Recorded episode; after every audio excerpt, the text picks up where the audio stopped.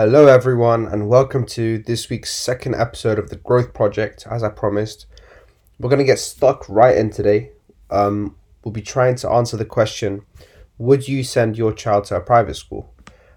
And on the face of it, this seems to be a quick yes or no answer, but hopefully, in this episode, you'll realize that this is actually a multifaceted discussion that requires consideration of two strong sides that may both bring forward nuanced arguments. It's first important to define exactly what I mean by a private school. Um, as you'll have noticed, as a common theme in my podcast, I'm quite pedantic about defining the key words in the title for the purposes of clarity. And in the UK, we're blessed with quite a confusing education system with many different types of schools, but the ones that we'll be focusing on this episode are, first of all, a state comprehensive school. And these are funded by the government and they have to follow a national curriculum that is set by the government. And these are the most common types of schools with the vast majority of students attending them.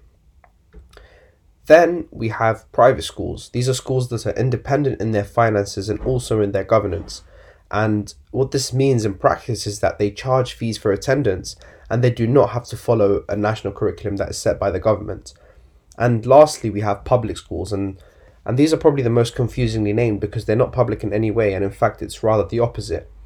These are a branch of private schools that are even more independent and rare. In fact, in the UK, a public school previously only referred to one of seven private schools that were given independence by the Public Schools Act of 1868.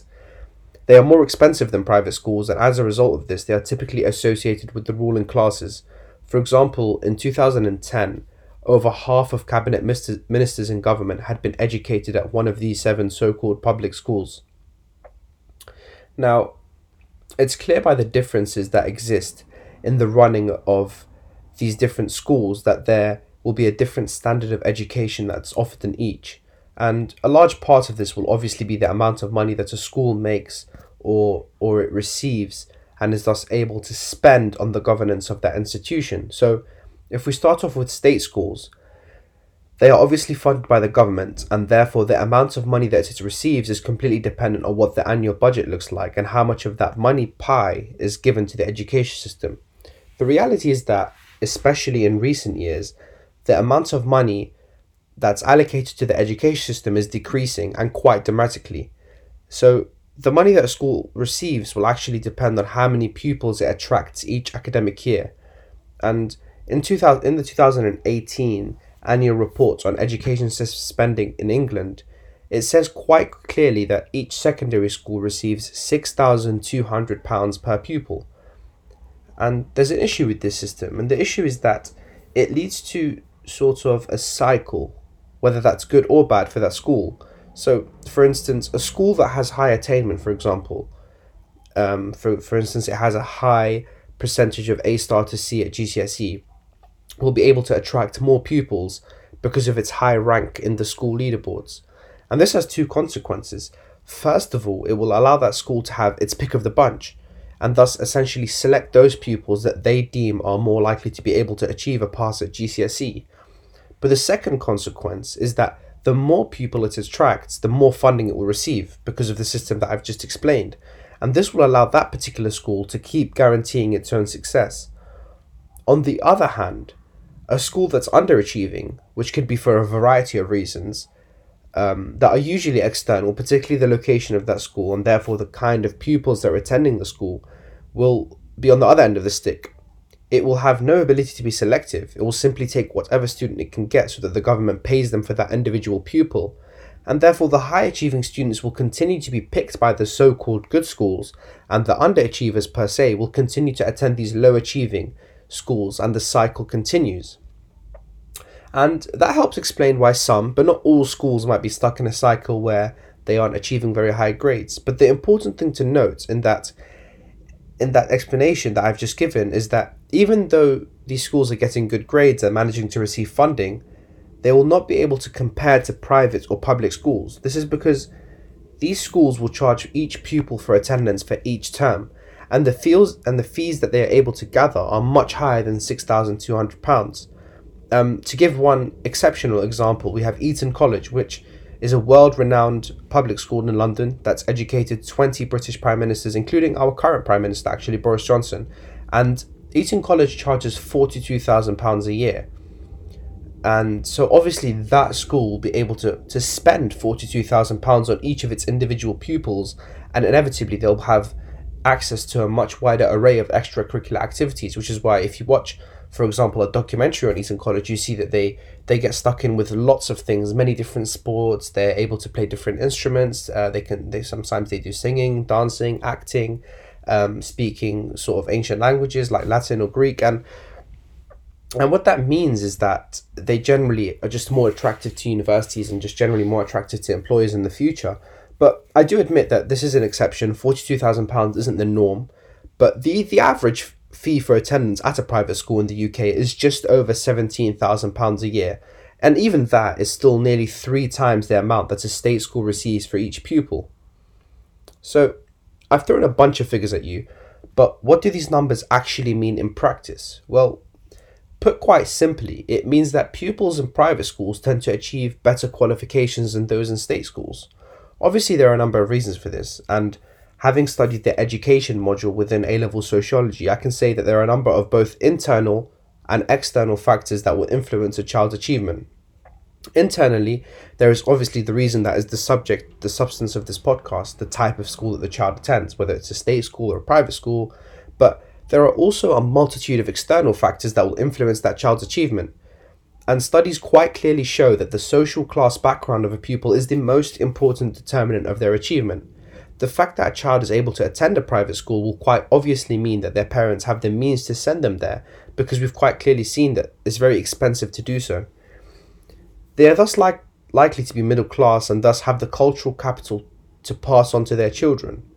Middle class parents are more likely to value education, they're more likely to have professional qualifications themselves, and are thus more likely to have a very positive influence on their child's attainment. So, we can see that these children that attend private schools have a much higher likelihood of succeeding within the education system. And this is backed up by many statistics that show a private school child is better off at every stage of the education system. A privately schooled pupil is six times more likely to achieve an A star at GCSE.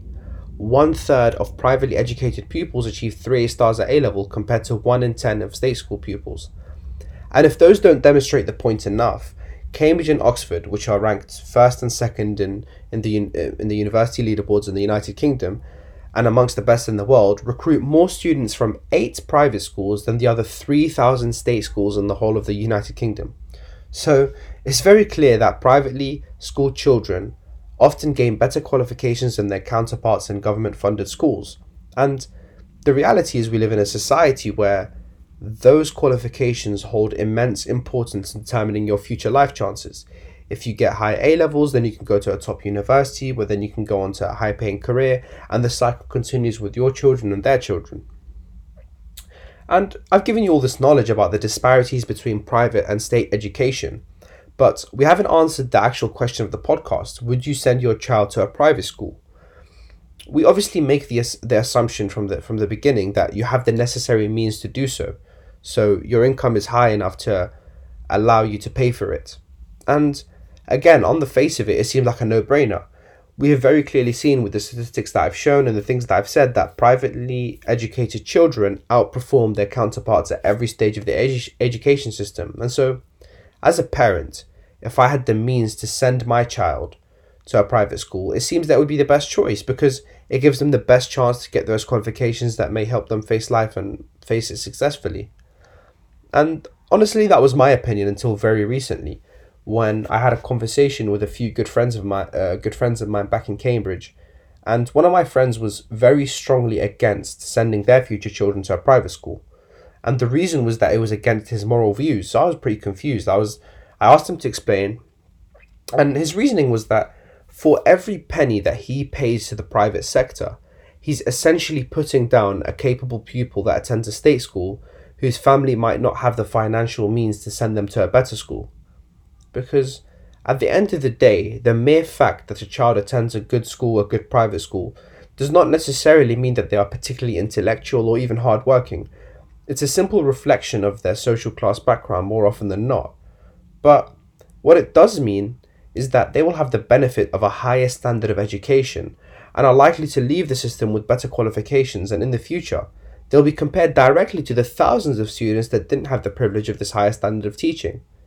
Because the reality is that when an employer looks at two candidates and the privately educated one has better qualifications than their counterpart, who was educated as state comprehensive, it's very unlikely that the employer will take into account the disparities that existed between the two individuals.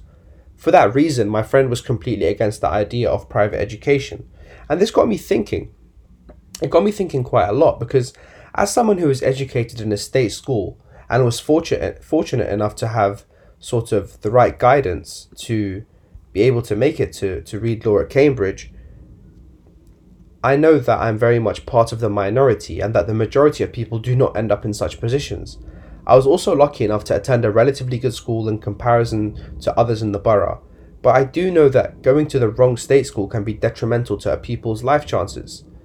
I mean, we would look at those within the state schools that I went to at least, we would look at those who went to private schools and think that they were very privileged and essentially spoon fed in comparison to us, who, who had to deal with a lack of resources, the struggles of growing up in a working class neighbourhood, and the lack of drive and motivation in the pupils around us. And that's the reality of attending a state school. And for that reason, my friend's opinion really resonated with me. I suddenly couldn't help but feel that the money that some people's parents were paying for private education was in fact being used to put me and my peers down. We did attend a state school, but that didn't mean we wouldn't have the potential to achieve what those in Eton or Harrow would actually end up achieving. We just didn't have the money in our pockets to pay for a fast track to that success. Did that change my opinion on whether I would send my child to a private school? The truthful answer is I don't know. Because, as much as we might not want to admit it, we live in a society with much inequality, and just one form of that inequality exists in education. That is something that does not require much debate. But, as an individual, how do I choose to react to this information? Am I willing to manifest this educational inequality by sending my child to a private school in return for an improvement in that child's life chances? You see, I have difficulty answering that question because inevitably, if I was to become a parent, my perspective might change. The extent to which I might want my child to succeed might mean that I wish to guarantee that success in any way possible. And the truth is, is that one of those ways in, in our unfair society would be to send my child to a private school. We've already seen the statistics on how their levels of success vary. Another reason why I have a problem answering this question, however, is because where do we draw the line? If we see private education as a way of manifesting inequality, then where does that end? Is sending my child to the best state school by moving into its catchment area another way of producing inequality? Because not all state schools are necessarily bad. It's important not to think think that's the case. For for example, Brampton Manor Academy is a state school in East London, and in recent years it's received a number of offers for its students to study at Oxford and Cambridge that is unprecedented and unmatched by any similar school. So in 2019 they had 41 offers and this year they have 51 and, and those are offers for, for their students to study at Oxford or Cambridge. And coming from a school where my my actual year group had three offers and the year this year has set the record with eight, those are some cr- absolutely crazy numbers. But the point is is that isn't sending my child to the best state school in the country or paying for private tuition when they aren't doing very well in a subject just other ways of manifesting inequality?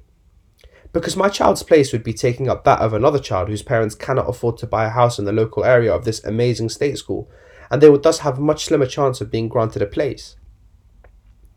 You see, it seems that we live in a society that is fundamentally unequal, and one form of that is within the education system, any parent would want to see their child succeed, whatever success may mean from their perspective. It could mean earning a lot of money, having a great job, going to a great university, or simply having a nice house. Everyone has different definitions of success, but the common denominator between all these modern notions involves an aspect of succeeding in the education system. A person with poor qualifications will find it much harder to achieve in the traditional sense of achievement, and therefore parents will inevitably try to boost their child's chances of success. There are a multitude of ways of doing this that can be put on a spectrum. On one end of the spectrum, we have sending your child to a private school. But we should not see this as the be all and end all, and as there are many other ways that a parent might try to improve their child's life chances. For instance, they might try to move to a, another new house in order to live in the catchment area of a very good state school. They might enroll their child in many classes outside of school for music or sports or drama. They might pay for private tuition to improve their child's grades. All of these things recreate inequality in one way or another because they give one student chances that another student cannot have simply because their parents cannot afford it. So where does so where do we draw the line? That very much depends on your own moral compass, and it seems that the debate becomes a balance between your moral beliefs and your desire for your child to do well. Therefore, I would not consider the fact that I'm putting down another publicly educated pupil as the reason why I would not send my own child to a private school. However, what I would consider is my belief that those who are privately educated are often out of touch with reality, a reality that is best learned in a state school. The differences between a private school and a state school creates divisiveness in society. The students in a private school live in worlds apart, with with scarce interaction with ordinary people, and even more problematically, they see these ordinary people as being inferior. And this is even more true of public schools, which I mentioned before, which are also boarding schools, so the children live and only interact with others that are exactly like themselves. This creates social seclusion between them and the rest of society. The problem with this is that these people go on to create an elite ruling class. The Sutton Trust found in 2007 that over half of 500 people holding leading positions in law, politics, medicine, journalism, and business were privately educated. And as I've previously said, another example is that many of these private schools go on to create world leaders, with Eton College producing 20 of our British Prime Ministers and a handful of Nobel Prize winners. The fact that these individuals are so secluded from reality yet go on to take such important positions is worrying because it means that power is in the hands of those who don't necessarily understand everyday struggles. Attending a state school means that I count my blessings every day for the position that I'm in because I'm very much aware of the fact that we live in a society where some people are struggling to put food on the table, clothes on their back, or a roof over their head. I would want my children to understand this too, and quite frankly, receiving a private education will put them very far from these very real and pertinent issues. The inequality in the education system will not disappear magically until we completely abolish private schools, because they create a society where some parents are able to buy a better future for their children, and while that's something that might be attractive to a parent, it is wrong. Our future world leaders should come to the positions because they are able, and not because they attended a school that offered a higher standard of schooling. Other than the scrapping of all private schools, I think the government budget allocation for education should increase, this would allow schools to invest more money in each pupil in a way that would allow them to have the same level of extracurricular interests as those who are currently attending private schools. This might include the ability to play an instrument at a high level, to sing, dance, act, or even to speak a foreign language fluently. The importance of education is not being recognized by our government if their budget educations are barely allowing schools to afford the compulsory textbooks and sport equipment. I truly hope in the future the only determinant of a child's success will, their, will be their ability and not the color of their skin or the amount of money in their parents' pocket. Thank you for listening.